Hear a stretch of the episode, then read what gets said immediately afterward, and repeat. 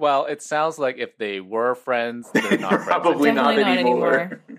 No, we wouldn't be friends if you tried to like make me mortgage my house for a rock paper scissors game.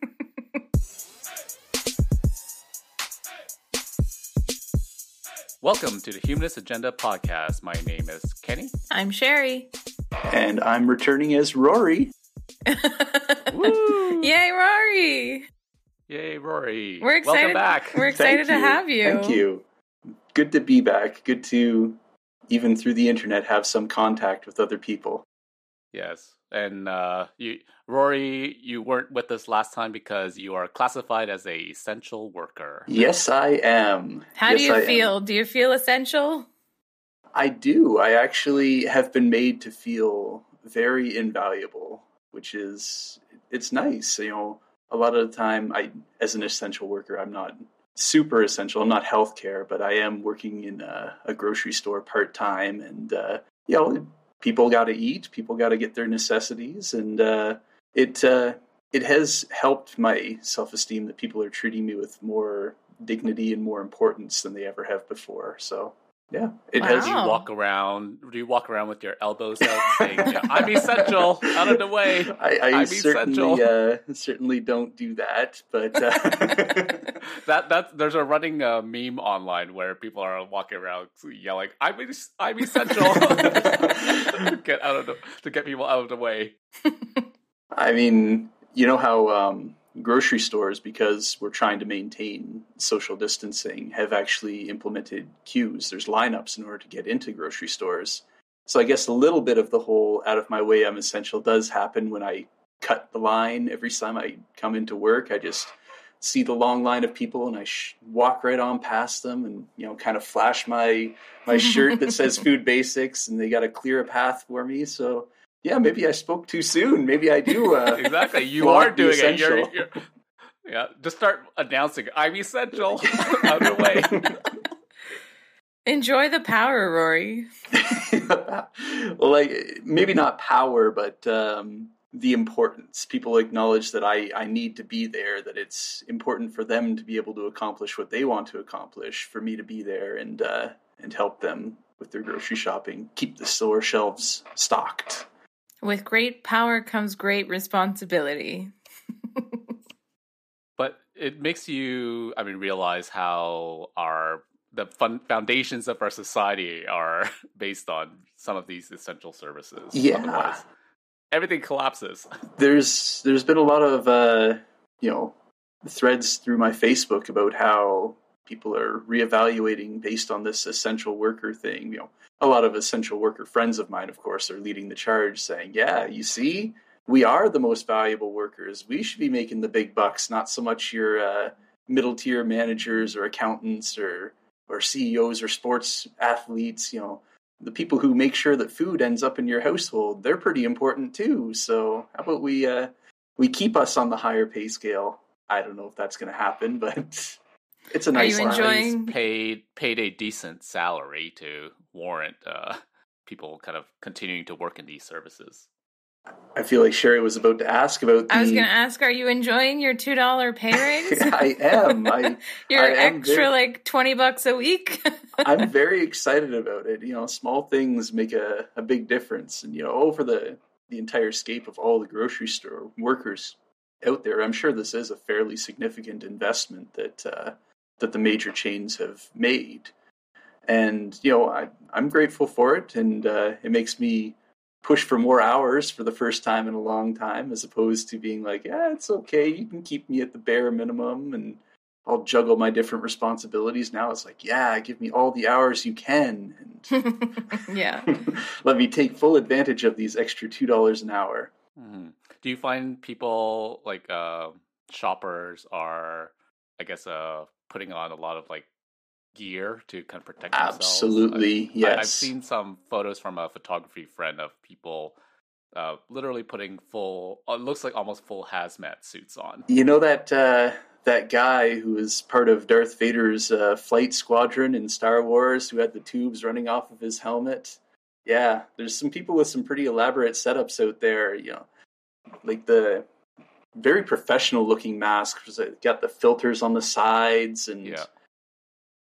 but you know they're they're doing their part. You, I can't uh, begrudge them for trying to be safe for themselves, or you know, protecting other people through wearing the appropriate protective gear.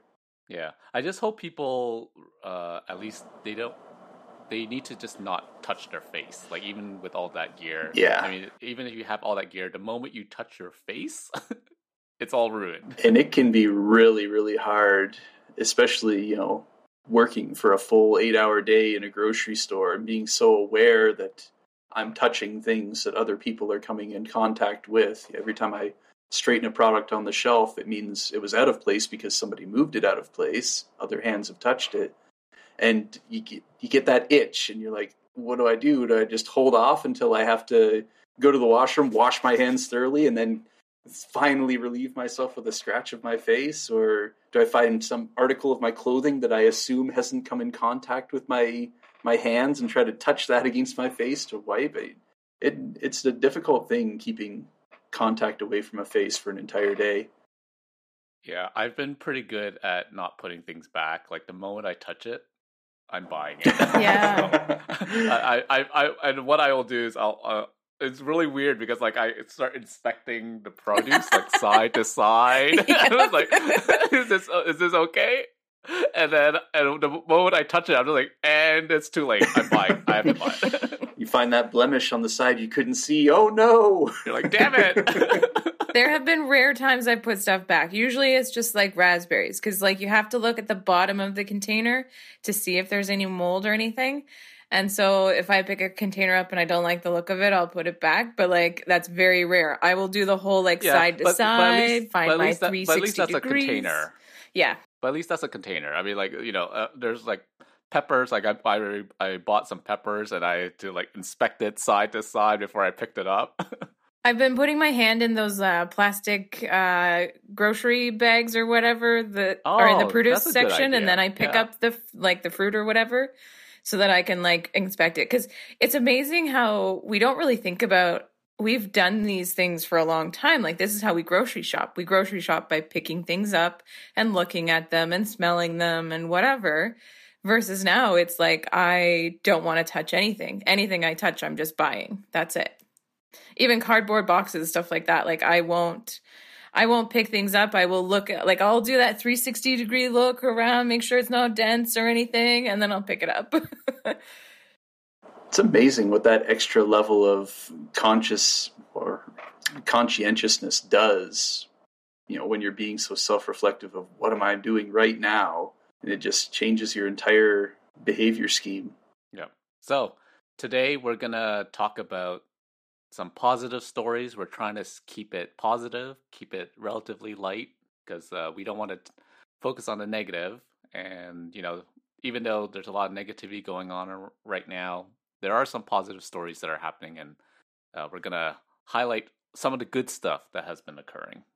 So why don't you take it away, Rory? I think you have some well yeah stories that you absolutely and i'm actually going to start you know keeping with the the theme of the grocery store and just uh, offer some praise out there to every customer that i've encountered who's been patient polite and gracious. You know it, it sounds silly but the announcement that says uh, a thank you goes a long way. It really does go a long way. It you know colors an entire interaction when somebody you know says i really appreciate what you're doing right now. You know makes me feel important and that it's worth my time to be there and helping with whatever they need i'm glad that people are treating you well because that was my one big worry is that you would have a lot of people who are just like stressed out to the max and impatient and just want to get in and out as quickly as possible and that like they would just be treating you rotten and so i'm glad to hear that people are treating you well Mhm. I try to thank my grocery store people every time that I go in, every time I leave. Yeah. Cuz it's not a job I want to be doing. It's it's it's scary out there to be honest. yeah no it, it definitely does worry me and for my particular role i come in less contact with people even more than you know thanking the the people stocking the shelves make sure you're polite and patient with the cashiers because they have such a difficult role right now in being in frontline direct contact with so many people. Like I can go through my day and maybe only encounter 30, 40 people. I have no idea how many the cashiers encounter, hundreds for sure.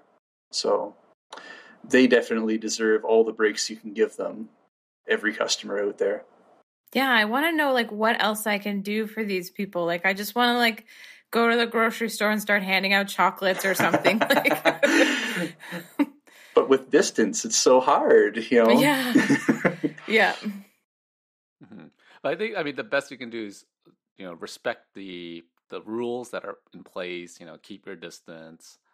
Uh, don't um, just don't be a COVIDiot uh, and encroach on people and I don't know. I I must confess, guys, I don't know what a COVIDiot is. This must be Oh, a meme that was going Missed our around. episode. I did miss our episode. you guys know I've been super busy, so can I get the spark notes? What's the quick synopsis? What's a, what's a COVIDiot? What do we? Uh, what we had a definition. now, now I have to like re re look it up. Did you again. work it down to a fine point?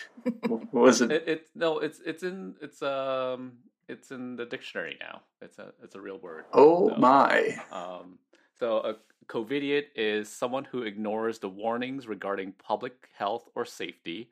A person who hoards goods, denying them from their neighbors. So you know, it, it to be used in in a sentence. For example, did you see the COVIDiot with three hundred rolls of toilet paper in his basket? Yes. All right. Say no more, Kenny. I have a complete and clear picture. It's that guy. That's who you're talking about. Yes, it is that guy. Do you see a Yeah, lot of the- the hoarding still? Hoarding is a little much. I I see a lot of rushes on certain products. It on di- different days, different products. There was obviously the rush on toilet paper at the very start, and it's still kind of ongoing. That yes and no whether people buy up all of our toilet paper. Hand soap has become a more recent one that people are buying en masse, and we're frequently running out. But also things you wouldn't expect, like eggs, have sold really, really quickly. And eggs are a perishable product, which confuses me a bit. You can't really hoard eggs effectively. So I, I think my um, thoughts on this is that eggs are really cheap. So it's a really cheap meal that you can make. And maybe people are eating breakfast at home a lot more. I know I am. I have time to eat breakfast at home. So I cook myself some eggs. I cook my dog some eggs. And then, yeah, we go through. You wait, sorry, you cook your dogs. I caught Yeah. that too. I'm sorry. it's good for them. I know, but wow, your dogs are really pampered. I They're love living large. Do they have like little bibs and tables that you set up for them too? Yeah, little cutlery. oh my god! no, but like I have I have a And here, greyhound. here's who's- me just throwing kibble at my cat. Like, here you go. I have a greyhound who has a really sensitive stomach, and so giving her eggs is really good. So I don't know. She's been really pampered. When I go back to work, she's gonna hate it. She won't get eggs every day. Did you sprinkle a little paprika on it for, Just your gonna dog? have that Some bowl parsley. of kibble. Just look Some at parsley? it. What is this? you need to send your cat to me. I will make him eggs every day. she she only she's very picky. She only likes like tuna. Uh, So only the finest tuna for her. mm. So It's very cool. Yeah, so We've anyway. gone a little ways towards solving the egg mystery. I was a bit confused, but you make a, a really good point about the breakfast at home, Sherry. That Well, especially when people are trying to save money and not spend as much, and eggs are really cheap options and Mhm. great for breakfasts that people are eating now. So, yeah, yeah. I used to eat breakfast out a lot. I used to stop on my way when I got coffee, and now, now I'm so much better. I'm eating breakfast. perfect. I'm eating too much. That's my problem. It's super tempting. only- the only thing I'm hoarding is chocolate. I don't know why no one's hoarding chocolate because that's that's the first thing I like did a beeline for. I was like, I must get to the Nutella. He's got the whole shelf. What is he doing? I really haven't changed my my behaviors, but I think that might be a perk of being a grocery store worker. Is I'm always super aware of what we have and what we're running out of, and so I kind of have the inside track on what I need to buy and what I don't need to buy what's in jeopardy, what's How in often not. are supplies like being restocked? Like, is it every day things come in? Oh, absolutely. You know, for any kind of grocery store in a, a city the size of London or probably even smaller, you're getting new stock in every single day. You know, it, it's different things. You juggle it about. Most of the dairy load comes in your Monday, Wednesday, Friday. Most of your frozen load will be like maybe a Tuesday, Thursday. So it's not like a big bottleneck of uh, supplies coming in. But yeah, every day, new stuff. We need the inside track so we can get the Lysol. I'm still I'm working on that for you, Sherry.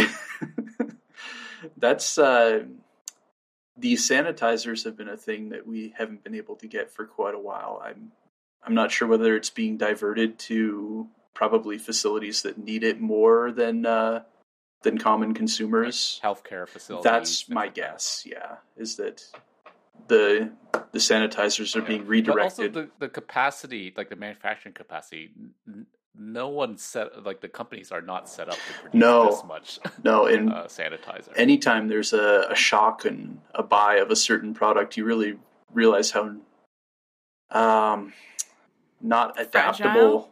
Yeah, well, I'm trying to think of the word for not adaptable, but we'll just go with not adaptable. They're they don't pivot on a dime. These production facilities, you know, if there's a, a huge spike in demand, we run out of things really, really quickly. So the best one of the things that people can do is you know don't get swept up into the craze and just buy what you normally would need and normally would do. And you know that's a good community behavior as well for keeping enough for everyone. Sorry, my dogs are now active. i heard i heard a, a little howl in the background. Don't worry, I, I can I I'll be able to edit that out. Okay, thank you. for the most part. and I had to let my dog outside. Like this is Zoom is so hard when you're like at home. I want to go back to the library. The library was so great. it was nice our little library nook was my favorite place to record this kind of thing i miss that in-person interaction as well you know all praise for zoom and the internet you know technology is enabling us to have even this level of contact but there's something very human about meeting up face to face to to do this sort of thing Yeah, it's sad when I reflect back. I'm like, who was the last person I touched? yeah, I was like, I gave someone a hug at the airport like way back in like early March. That was it. that was the last person I touched. Oh, my Kenny. goodness that's so tragic Rory, who's the It's last okay. person you touched? Because you also live I- alone. now that I've called Kenny's situation a tragedy, I don't even remember. Actually, there are every once in a while you'll get a customer, whether they're a COVIDiot or whatever they are, but they want to break the rules. I have been touched on the shoulder by people before while No. working, which I don't like. I don't think they should be doing that. They should be respecting distance more than that. But some people really want to thumb their nose at the restrictions and they feel, I'm not sick. I'm not going to get other people sick. This is ridiculous. I get it, but it's a no no. Yeah. I'll, give a little complaint right now, but uh, so I'm on my condo board, and I got a complaint from someone uh, about a situation, and then they insisted that we have a meeting with the residents, like together. And it was like in my mind, I'm thinking, are you are you serious? Was like, we're, we're in the middle of a pandemic, and you want all the residents of the building to meet to discuss this issue. Let's fit like, in a uh, crammed little no. space too, so we're shoulder to shoulder and we can feel each other breathing. This sounds like a great idea. Yeah, not right now. Not happening. Now, if they said let's have a Zoom call about it, you know, maybe Even then, trying to get people at the same time Oh, to do yeah. something is so frustrating. it'd be a logistical nightmare. But at least you wouldn't be in physical space with uh, other people who carry their own germs. I can't believe people have touched you. Like, Yeah, I mean, a couple months ago, I would have said like, "Oh, that's not great" or whatever. But now it's like this this horrible thing. Like, I after this is over, I don't want to be touched by people for a long time. Yeah, it's a bit. Uh, You need to bring some Lysol with you, like when they touch you, to spray them, hold them down. it's funny you say that. We do each have, uh, you know, the company's been pretty good for making sure we have some protective supplies. I have my own personal spray bottle of sanitizer that I'm allowed to use, and I assume I'll be able to get a refill when I run out. I hope so. Nice. But you know, if they touch me on the shoulder, it's my clothes. I'm not going to spray my clothes. Oh no, no, just spray that.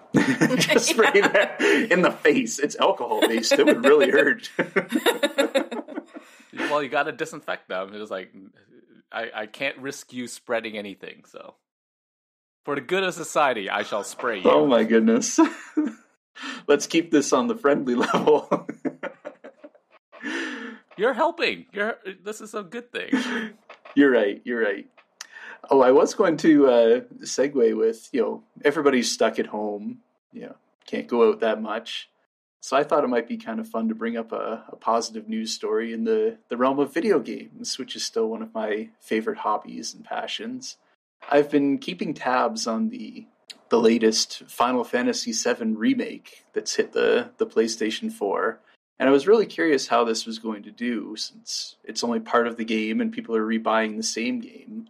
But I was actually really happy, and I hope I'm not alone in this, to see that it's uh, now the best selling game for the PS4, just thanks to the surge of people staying home and playing games. And I'm hopeful that this uh, creates a bit of a resurgence in the the JRPG market because that was really important in my formative years. I I don't know if uh, I'm alone in this. Sherry, did you play a lot of JRPGs back in the day? Yeah. Can can you de- can you define that uh, the acronym uh, because I'm not familiar. Oh, for sure. I I'm already going to count Kenny out on joining in on this topic. yeah. Uh, uh, a, a JRPG is a a Japanese role playing game, and so okay, just your your standard based on the the same principles. what a, makes it Japanese? Is it just because just Japanese the stories characters? come from Japan? Nothing more complicated than that. And of course, role playing games are, you know, the adapted form of uh, of tabletop games. You know, you bring that whole adventure sense and creating a world to console or computer video games. But uh, I just found that there were some really, really unique and interesting stories. That probably the most complicated stories in video games came out through Japanese role playing games when I was really young. And Didn't we talk about video games for one of our recordings? I'm sure it's come up before, especially since it's a hobby of uh, of both of ours. But I don't know if we've talked about how the Japanese role playing game market has hit a bit of a, a downturn. They're they're certainly not as big as they were in the '90s, and this news that this remake of a of a classic JRPG, you know, trending so high in the sales, has given me a bit of hope that maybe we'll see these stories return and you know bring that perspective back to the video game market. For sure. I mean, the, the same thing. Like Netflix has seen increases in subscribers, um, so video game adoption would definitely probably increase as well as people stay in more, trying to uh, basically use up all the all their time so they can't leave. hmm There's you know so much more time that people have to spend. You know, those with families are obviously uh, forced into more of a spend time with their kids role, which I'm I'm sure they're loving and enjoying every minute of.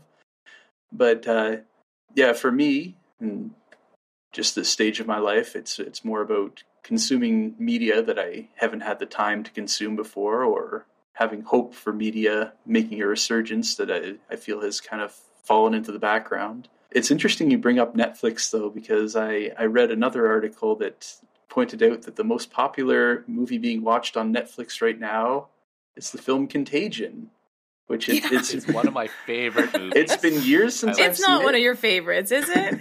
No, it is. Uh, oh, so the reason why I like it is because of the uh, immense accuracy in that movie. I really enjoy very accurate movies, and Why am I not surprised? yeah. No, I, I appreciate. Like I rewatched it recently because I'm like, oh, let's see what all the fuss is about, and I uh, I hadn't watched it since it came out, whatever year that happened to be. Yeah, but when you watch it, don't do you kind of think to yourself, "Oh, that's what we're going through right yeah, now"? yeah, yeah. There's there's a lot of uh, relevant points that are being made, and uh, a lot of uh, with with one of the scenes where uh, the CDC is recommending shutting down, and the city officials saying, "Oh, do we really need to shut down?" yeah, yeah, yeah. The same arguments, the same economy versus uh, safety debates coming out. Yeah, it, it was a bit more of um, a deadly pandemic, though, in Contagion. For sure. I mean, it was. It has to be for for the sensational aspects of uh, of a movie like that. But yeah, I I was really impressed, like Kennedy, with the accuracy of it and uh, and just with the ruthlessness of it. There's no you know, oh, that character's important, so they get a way out. You know, other than the the Matt Damon character, I suppose, who gets the the immunity. Yeah. But and it's a slow burn, like you know how they actually end up getting like having the vaccine. Yes, I mean it takes yes. a long mm-hmm. time. Absolutely, like oh, well over a year in the story. That, yes, that's actually where I was going because I remember another movie from even farther back with uh, I believe Dustin Hoffman called Outbreak. Yes, and outbreak. the solution to outbreak was very, very quick and immediate. They just they found the disease monkey and uh, extracted a sample from him, and lickety split, they had this thing licked, and uh, and everybody was going to be healthy and vaccinated. You know, not the way that things actually play out in real life, despite some politicians believing that's the way they should play out in real life.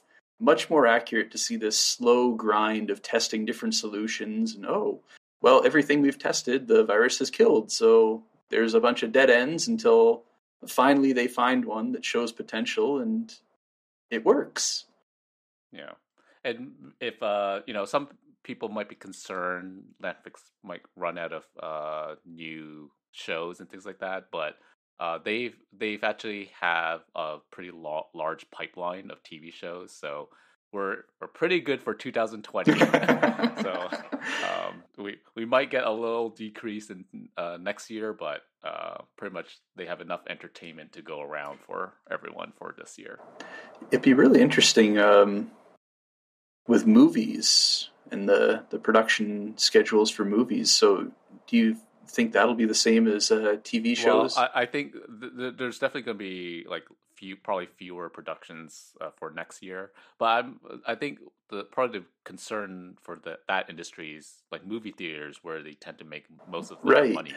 That's not happening, right? So um, they're going to need to probably release it on digital, and but they're not going to get as much money out of it. Yeah. So, you know, in terms of cost benefit, are are these production studios even going to be, you know, green lighting movies until they get a hint that people are going to be able to file back into movie theaters? You know, it might just be the time of you know, re-releasing classics for a while. Yeah, what is that even going to look like when those theaters open? Like, it's going to be so weird.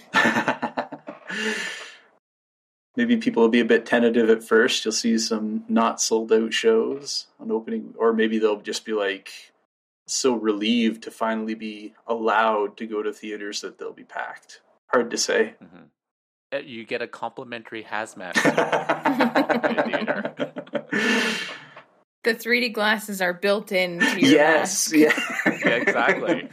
There's a market there. Sherry, I think you might have just solved a, a big problem right there. Yep. Anyways, my my other bit of uh, good news that I wanted to uh, to bring to light before seeing what you guys have uh, been looking at lately is I am, of course, still a big supporter of basic income, and you know, as a silver lining to the crisis we're in right now, is a lot more people are feeling the the strain of financial insecurity and understanding more the importance of something like a basic income as a, a safety net to fall back on. And even the country of Spain has, from what I've read, implemented a form of basic income, which is very exciting. That makes them the first place in the world to actually go through with that. But if you think about it, we're kind of doing a limited run basic income with uh, the Canada Emergency Relief Benefit and the new student benefit similar to that. You know, these are basic income programs, tests in a natural sense. and you know people should be taking a good hard look at that and you know pushing for the move for politics to to pursue this as a legitimate option. Yeah, and if you kind of think about all the, uh, for example, the government payments that are being provided. I mean, the, the the reason why you would have basic income is to have this floor, right? To have uh, a safety net for people during a situation exactly like mm-hmm. this, or or in you know in the world where we didn't have pandem- pandemics, uh, there's life situations that could occur where you lose a job, and uh, having this uh, floor to kind of or net to catch you mm-hmm. uh, will, will, really help you kind of survive kind of rough periods in life. Yeah, absolutely. And what would you say though to people who are saying like we're going into billions and billions of dollars of debt trying to institute this? I have seen that uh, that complaint as well about oh I I don't want to know what the taxes are going to look like when all this is over. I think it's still just a matter of of spending priorities and you know you can well, I, I don't want to know a world where our hospitals are overloaded and yeah. you know we have many more deaths so yeah. uh, I, I rather us deal with the financial consequences later but really deal with the immediate problem now. For sure. And this is coming from you know someone who's fiscally conservative here. I, I, I, I think we can deal with the tax situation later. Now it's now's the time to uh, solve the health issue. See, if Kenny's on board, we can all be on board. but yeah, very positive news on that front, and you know, it's unfortunate that it took a crisis to to get people there. But now that they're there, if we can keep them there, we could see some real progressive change in our economic systems. We've got some celebrities who are on board as well. I've heard. For basic income, we have the Pope. Yes. The Pope has endorsed the Pope himself. Income. Found, yes, the Pope uh, himself. Praise the Lord. Praise the Lord. On Easter weekend, the weekend where we eat lots of chocolate and um, do nothing else, uh, he came out and said that um, it is uh, a good thing that um, a lot of leaders and organizations around the world should be considering it more to acknowledge, I guess, the people working and the people who can't work. And yeah. Yeah. And, you know, say what you will about religion overall. I know that's uh, not something that we're really on board with with the humanist society, but the Pope is an influential figure and he's trying to put out a compassionate message. So in the instance that he's backing basic income, yeah, I think it's fantastic that the Pope is on board. Do you think he's only going to back it for the pandemic, though? I don't know. I, I'm not sure what the uh, what the church's priority is in that regard. Is he just a fair weather friend? Time will tell. But uh, as a temporary ally, if that's what he is, I'm still glad that he's on the side of basic income. And I hope that leaders are listening to him and saying, yeah, this is important. And it, it helps everyone because there was a quote I read from um, Adam Ramsay, who's with opendemocracy.net. And he said that, I'm going to paraphrase because I don't have the exact quote in front of me, but health isn't private. You know, society's like one big herd and so we need to think about everyone's good health in terms of maintaining our own health. You know, we're only as safe as our least safe member. You know, nowhere more evident than when we have a pandemic and anybody could, you know, potentially be a risk to us. Well, we want everybody to be at a higher level of healthcare and health conscientiousness to, you know, make these sorts of critical health situations burn out as quickly as they can. You know, a person in good health and you know with good sanitation around them is probably going to have a better chance of not spreading than a person who's you know living a really tough existence and forced to violate protocols left and right just to survive. Yeah, well, you think about those developing countries. Exactly. If, if you know you're not dependent on um, uh, having to leave isolation because you're if you're running out of money. If you can give people enough assistance to keep them isolated, mm-hmm. then you would reduce the spread during a pandemic situation. Perfect example. Yeah, I worry a lot about the developing countries that like people can't really self isolate that well. Like there's a lot of homelessness, there's a lot of, you know, people in the streets and that sort of thing and and how are they going to handle something like this? They need some sort well, of safety I, I net. love what I love what like uh, South uh, Korea is doing. I mean, South Korea has been doing an amazing job at mm-hmm. um, keeping the situation under control. And you know what? What does South Korea do when someone has been identified or has a confirmed corona uh, test? They get a package from the government, a package of food supplies, masks, gloves, everything they need to survive on for 14 days automatically. They just get a package of food, supplies, everything. And then for uh, the areas in South Korea where there are uh, like low income households, uh, the government will actually come in and actually disinfect uh, all locations, of course, with the permission of residents, which all residents there definitely want. They know how serious the situation is, so they basically come in quickly, disinfect everything for uh, their residents, provide them with some supplies, uh, uh like masks, gloves, etc. And uh, they just do these constant check-ins with these low-income communities uh, to help control the situation, and things like that has worked. I mean, it's demonstrated of all the countries out there that has really kind of gotten things under control. You know, South Korea would be one of them. Yeah, yeah, that all sounds really excellent. Another uh, country who I hear did really well with uh, curbing the pandemic is New Zealand, who went on a really quick lockdown. New Zealand's amazing. Yeah.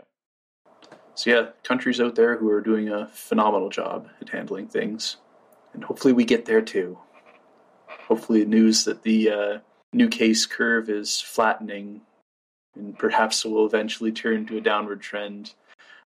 We're being hopeful, right, guys? yeah, Not the darkest hopeful. timeline, as, right? Not Hopefulness. The darkest. as, as I look up our current case numbers, um, oh boy, Kenny, I don't want to know reality right now. If it, if it's bad news, then just like, oh yes, they exist. Case numbers. We'll, we'll save it. We'll save it. We'll save it at the end. Let's stay happy. Okay. Next topic. Next happy topic. Okay. Uh so mine is a, like a little bit way out there like we were talking about really serious stuff and whatever. Um so I found an article uh, and the title is $500,000 bet on rock, paper, scissors ruled invalid by Quebec court. So, oh, Quebec, come on! In for a penny, so, in for a pound. There's no backing out now. yeah, so I guess these two guys had a bet um, on three games of rock paper scissors, a five hundred thousand dollar debt, um, and the loser took out a mortgage on his house to pay off the debt. um, and uh, ended up deciding to go to court to, um, I guess, combat it and say, like, I'm not going to pay this amount of money. Why is this a thing? Like, I don't. yes. How did it get taken so seriously? we can't even call this person a COVIDiot or anything because it happened in um, the games took place in January of 2011, and it's finally gone through the courts. Since me um, making payments the whole time. there was a decision that was made in 2017, and then it was appealed. Uh, so the appeal, I think, happened recently. Um, but they decided the uh, Superior Court justice decided um i don't know they talked about like what constitutes a bet and um like what you can bet on and things like that. And and then they just decided like the wager was too excessive so we're gonna overturn it. You think? So what would be so in theory if you were to make a bet like what would be required to actually make it official then? Um Oh, it talked about. Would you? Do you need like witnesses? Do you need like I don't know? Are okay. there some guidelines to make it official. So like in in the official article, in the article, it says Quebec law sti- stipulates that for a wagering contract to be valid, it must be related to activities requiring only skill or bodily exertion on the part of the parties, rather than to chance. Furthermore, the amount wagered must not be excessive. I just throw your whole body into that rock paper scissors, and I think there's a case to be made. Exactly. Uh, your, each each body um, position is like a rock. Maybe uh, you know, a rock. You can like curl up into a ball. uh, scissor, you do a scissor kick, and then Your case isn't over, guy who won 500 grand on this. Keep fighting.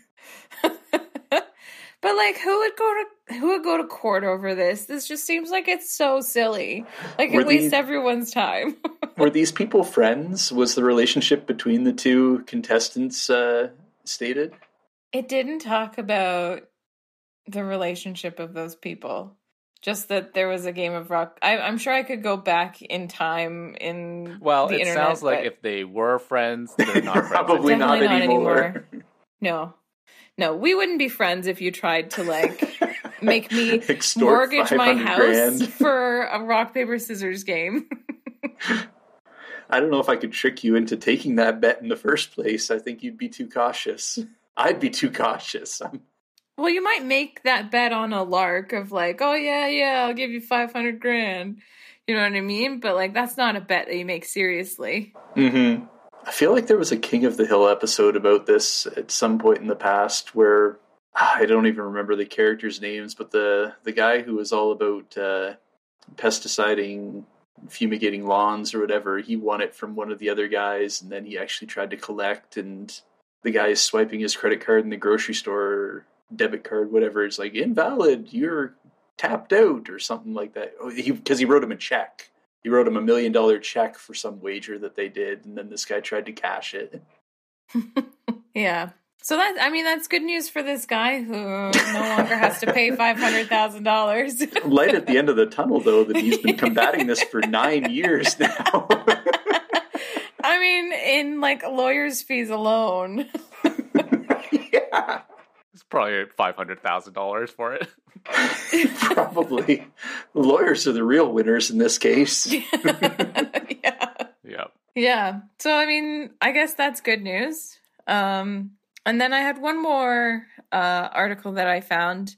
Uh the Hubble Space Telescope has turned 30 years old.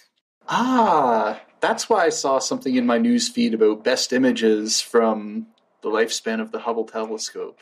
It's because it's an Mhm. anniversary. And I'm so surprised it's still alive. Yeah. It's still running. Yeah, I know, right? You'd think that it would have broken down at some point in space. I feel like in my 30 years I've broken down on Earth. Exactly. yeah. My body's already falling apart every day.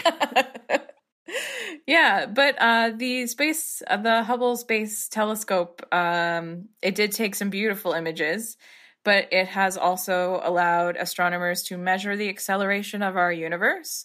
Pretty cool.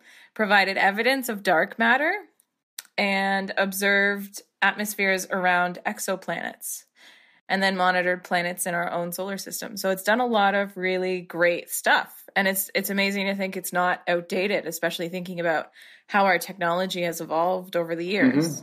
yeah, built to last. Mm-hmm. Congratulations, Hubble.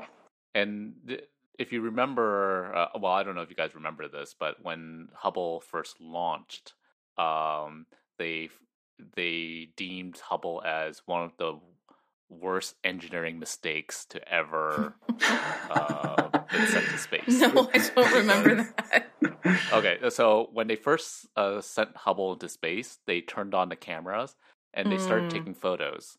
And then when they looked at the photos, they noticed all the photos are blurry. Yeah. Every single photo is blurry because they had um, uh, basically the mirror had been manufactured to the wrong specifications, so everything was out of focus for Hubble, which is why they had to send the space shuttle up to actually put a corrective optical lens, like putting on glasses, uh, in order to cor- uh, correct the the all the all the uh, lensing within the um, Hubble Space Telescope. Wow, that's a I did read story. about that. yeah. So it's really funny because it turned to be one of the biggest like engineering blunders, and then uh, now it's a success. It's okay, Hubble. We got some bifocals for you. Here you go. yeah, exactly. Well, sometimes it takes time to realize you have a vision problem. It was just a baby, and yeah. So uh, maybe on to uh, keeping on to the space topic. Um, re- recently, SpaceX launched another mission, uh, and this mission was to send up sixty satellites, all in one shot. So uh, SpaceX is working on a project called Starlink, and they've been setting up hundreds of tiny little satellites into space, into low Earth low Earth orbit. Um, so in total, right now they have about 422 of these satellites in low Earth orbit. And the whole purpose of this uh, network of satellites is actually to provide high speed internet into uh, all basically all over the world. Um, there, the, the the main reason why is because right now in like developing countries, over fifty percent of the population doesn't have internet access, uh, and even within the developed countries, uh, only about like fifteen percent of the population doesn't have reliable internet access. Um, so in 2020, this year, uh, SpaceX hopes to have internet access to uh, northern parts of the U.S. and also Canada, um, trying to serve rural communities. And if you kind of can envision, you know, in, indigenous communities uh, also potentially have lack of access to reliable high-speed internet. So this network of satellites will help enable that because right now to provide internet access to remote places is just super expensive. Mm-hmm. So having these satellites uh, would be a big help. Um, there's there's been a lot of concerns from a few people. Uh, the two major concerns people typically bring up is uh, number one, you're putting.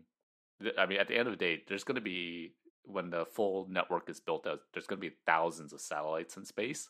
Uh, so there's concerns about debris. Um, so SpaceX, their uh, their justification is they're putting these satellites in really low or- Earth orbit, so much lower than most satellites, um, and they have uh, ion thrusters to kind of keep it in orbit.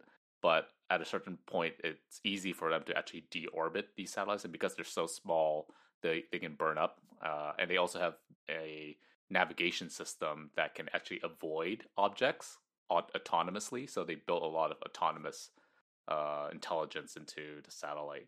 The other big concern is actually from astronomers because uh, I don't know. Have you guys ever seen satellites when you're looking up in the night sky? Sometimes you might see like just the yeah, blinking light, right? star yeah, move. moving across the sky and then blinks every yeah. once in a while.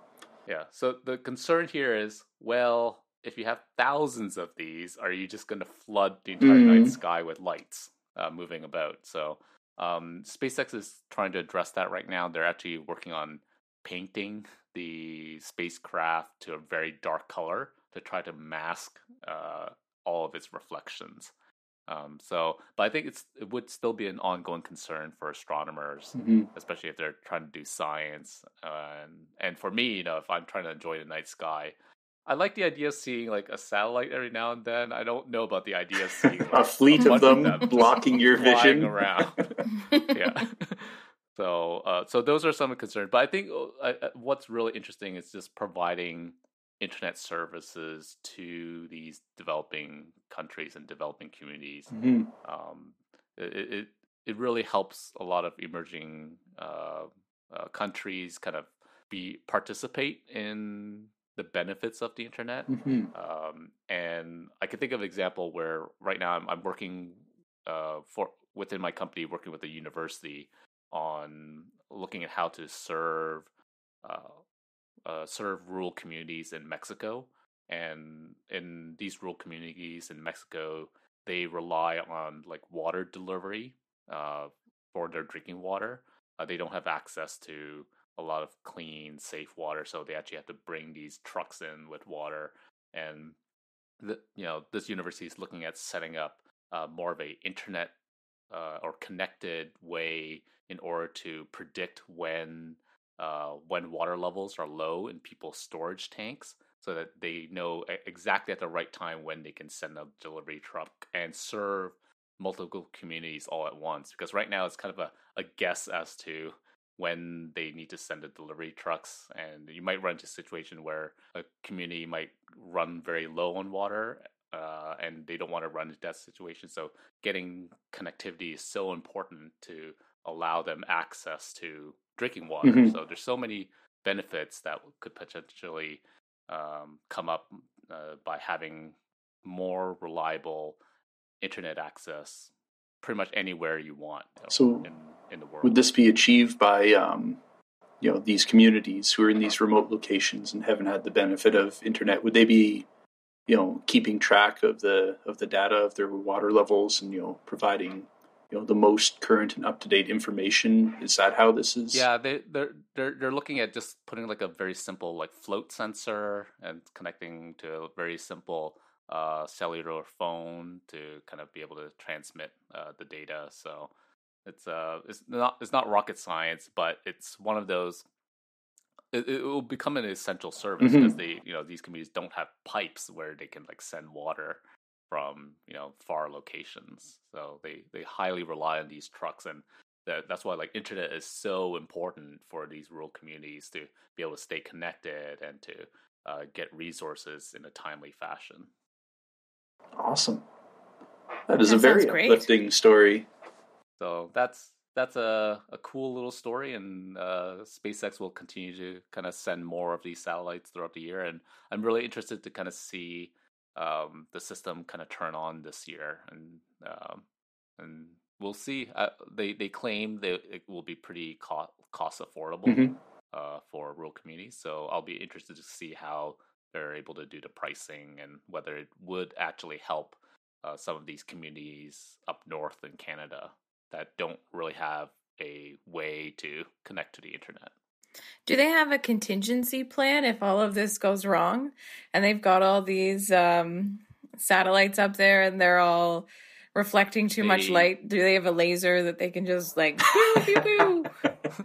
No, they they'll just wait until they it deorbits. Uh, each, oh. each satellite will deorbit. If they turn off their engines, they deorbit within a few months. Oh, okay. out of the sky. Okay. So, uh, yeah, the the whole point they specifically put these satellites very low into the atmosphere, uh, so that it it doesn't take much for it to fall out of the sky mm-hmm. and burn up. Oh, okay. They've thought of everything. yeah, rocket scientists. Kinda, but it, I, I, I, I, think I think probably the, the, the sticking point is still going to be uh, how reflective it is in the night sky because uh, uh, myself and I think a lot of astronomers are still really concerned about um, uh, seeing too many of these fly across the sky. Like for example, like I I love taking photos of like the Milky Way, and every time there's an airplane or a satellite, it just ruins the image. Like you'll sit there uh, trying to take a photo for you know a minute, and then you look at the image and it's completely ruined because some satellite has passed by it. So and not just that, but like you've got astronomers who are trying to take pictures of things that are, you know, millions of miles away, right? Would that interfere with that?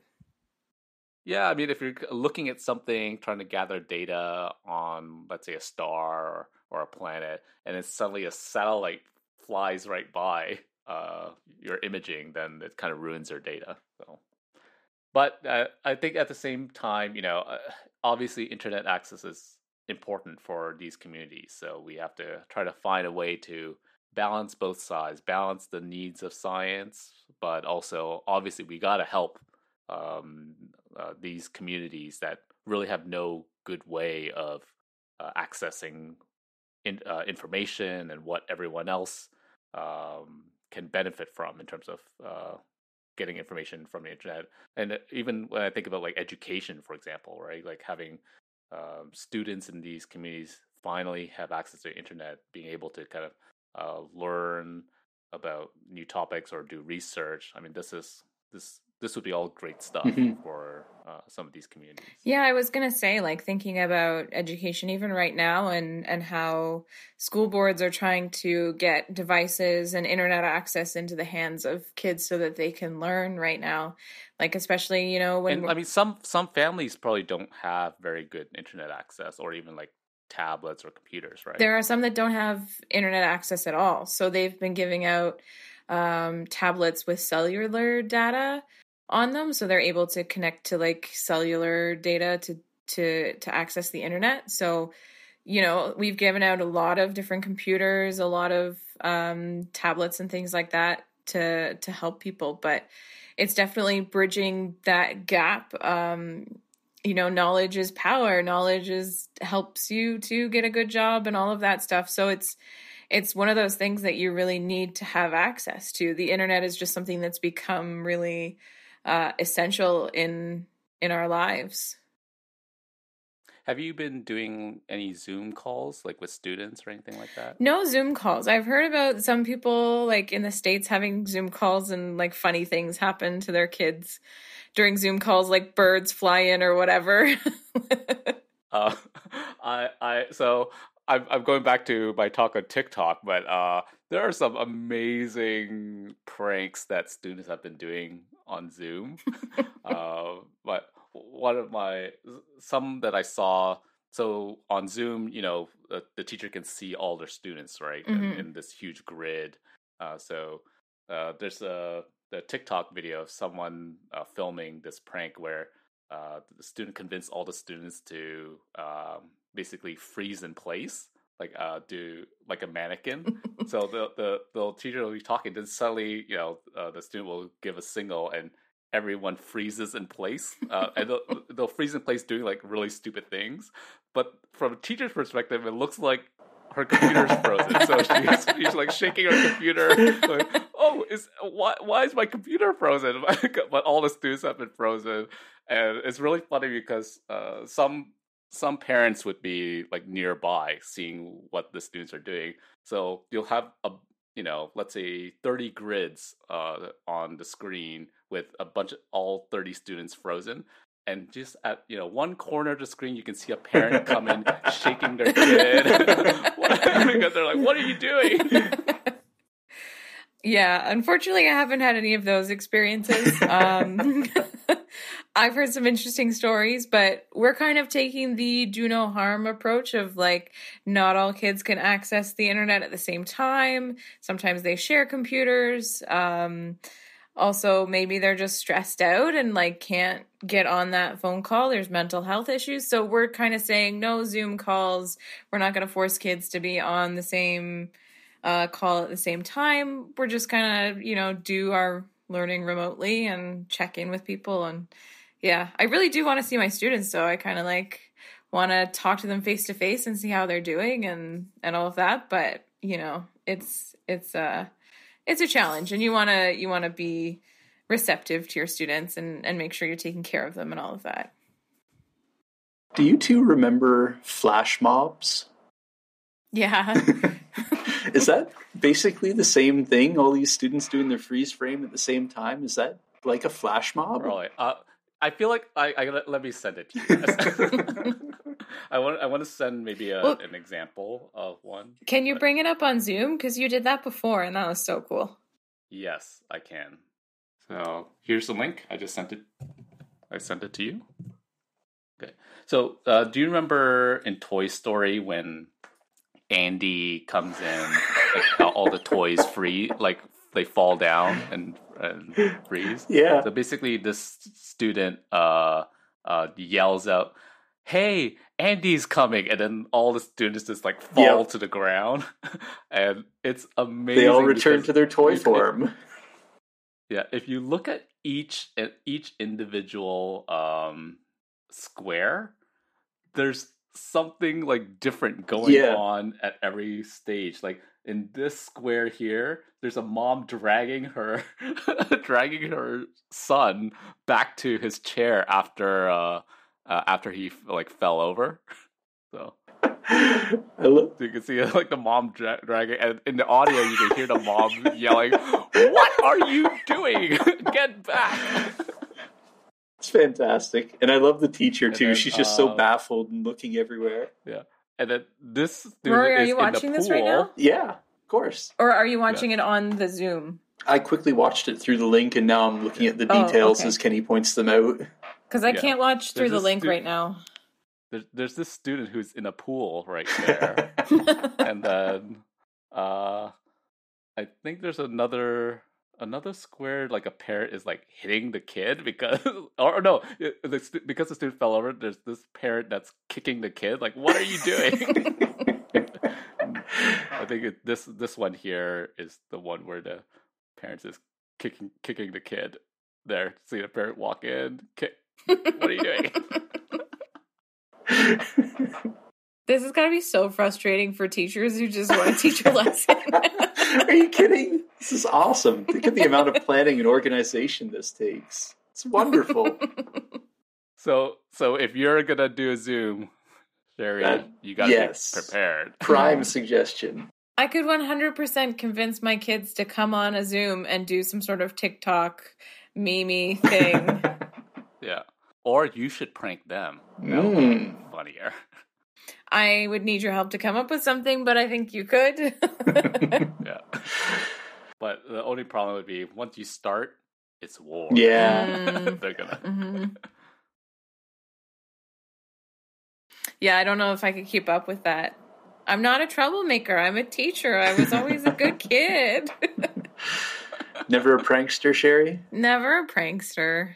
No, I kind of wish I was because then I would have all these ideas to do to these kids right now, but nothing. Got nothing. Hmm. There are some teachers on TikTok. You should probably like learn from them. Mm. They they do some stuff. I don't go on TikTok because after you talked about it, I worry about the Chinese government having access to my data. right. Yeah. Yeah. Well, uh, for me, okay, they're just gonna see me watching cat videos, so I don't really care. Can't they see things after you've left the app though? Like like sometimes websites once I leave the website, they can still see what I'm doing. No? Mm, not mm, not for this. No. Okay. It, it, it- they they just monitor what you're doing inside the app. Mhm. Um, for the most part, at least. Uh, there's at least for uh, iOS, there shouldn't be any data leaving the application. Okay. So bring out your best prankster self, Sherry. I need your help. You got to help me. Yeah, you just need to think of an idea. I should I should like find the the teachers that are using TikTok and figure out what type of pranks they Yeah. they're doing with their kids. Yeah. It's the only way to stay sane. You have to you have to play pranks. gotta- exactly play pranks, have fun, but don't do bad pranks. So, have you guys heard about Zoom bombing? Zoom bombing. Oh, yeah. No. So Zoom, so Zoom is this uh, platform we're using right now to you know uh, video conference all of us, but and it's being used by companies uh, for meetings and things like that. So a Zoom bombing is essentially when you have a bunch of hackers basically um, uh, enter your Zoom meeting and they'll either like start uh, sharing graphic photos or Mm. start yelling things into your conference and uh, you know it can happen really fast especially if you publish your zoom link uh, on a website um, so uh, so i have actually experienced being zoom bombed Oh, really? uh, I was, yeah, I, I was in a uh, call. It wasn't for work. It was actually uh, I've been kind of uh, working with a nonprofit group in uh, in the U.S. Uh, who uh, does some work with LGBT people in the tech industry, trying to do uh, networking, recruiting, things like that. So I've been doing doing some work in terms of like trying to recruit people from that from that organization. So we were having this call, and it was a I can't remember what was the purpose of the call, but anyways, it was a, a group call. We had like maybe like thirty people.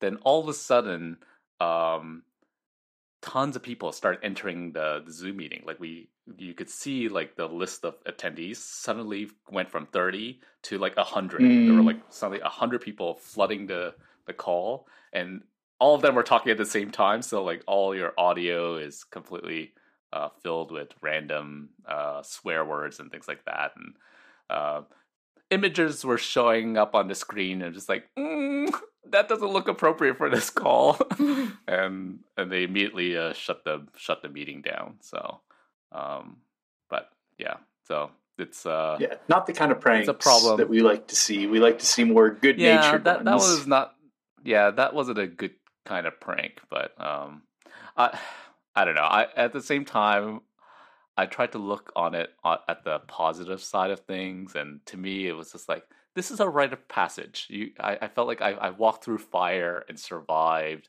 a zoom bombing and uh and now people know better that's why now like the uh, Zoom has implemented like password protection, things like that. So now it's a lot more secure because you can really uh, protect um, um, protect the Zoom conference calls from people just randomly entering your Zoom meeting. Mhm. So Hey, perfect. Learning teachable moment. You just uh, picked up some new knowledge.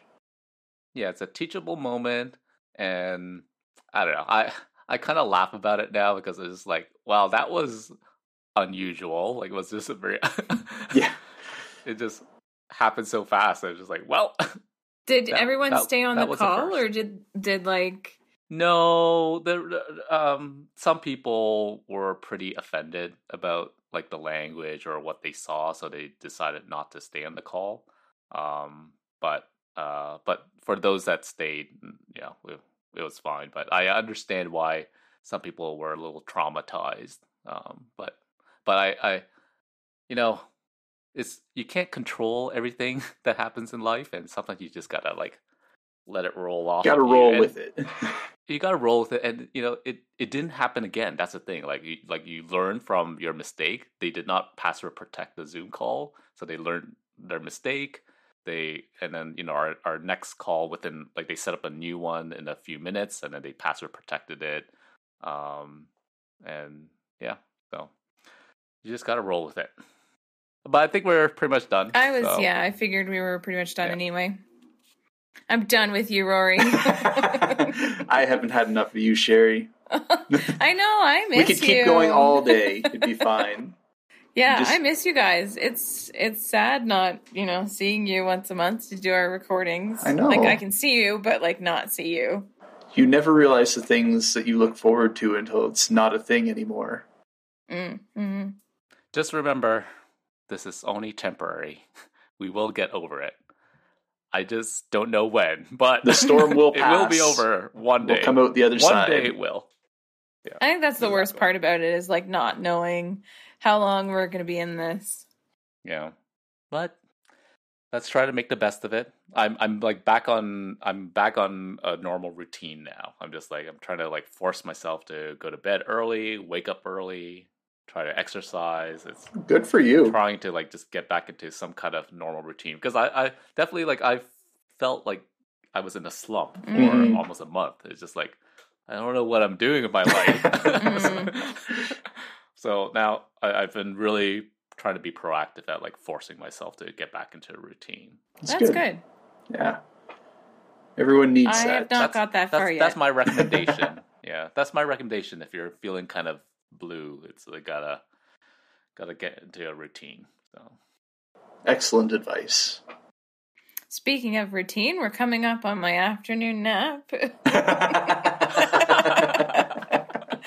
Routines are important, That's Sherry. appropriate as well. There's there's a lot of self care involved Yes. nowadays. So afternoon naps are a s- acceptable uh, agenda for the weekend. Absolutely.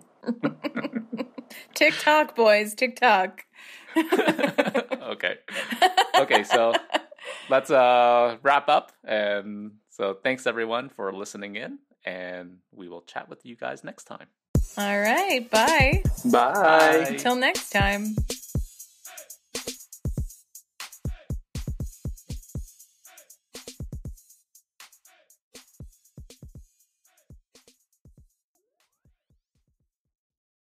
Sorry, my dog is eating again. There's just going to be like these constant noises of like water and food. Chewing and lapping. Munch, munch, munch.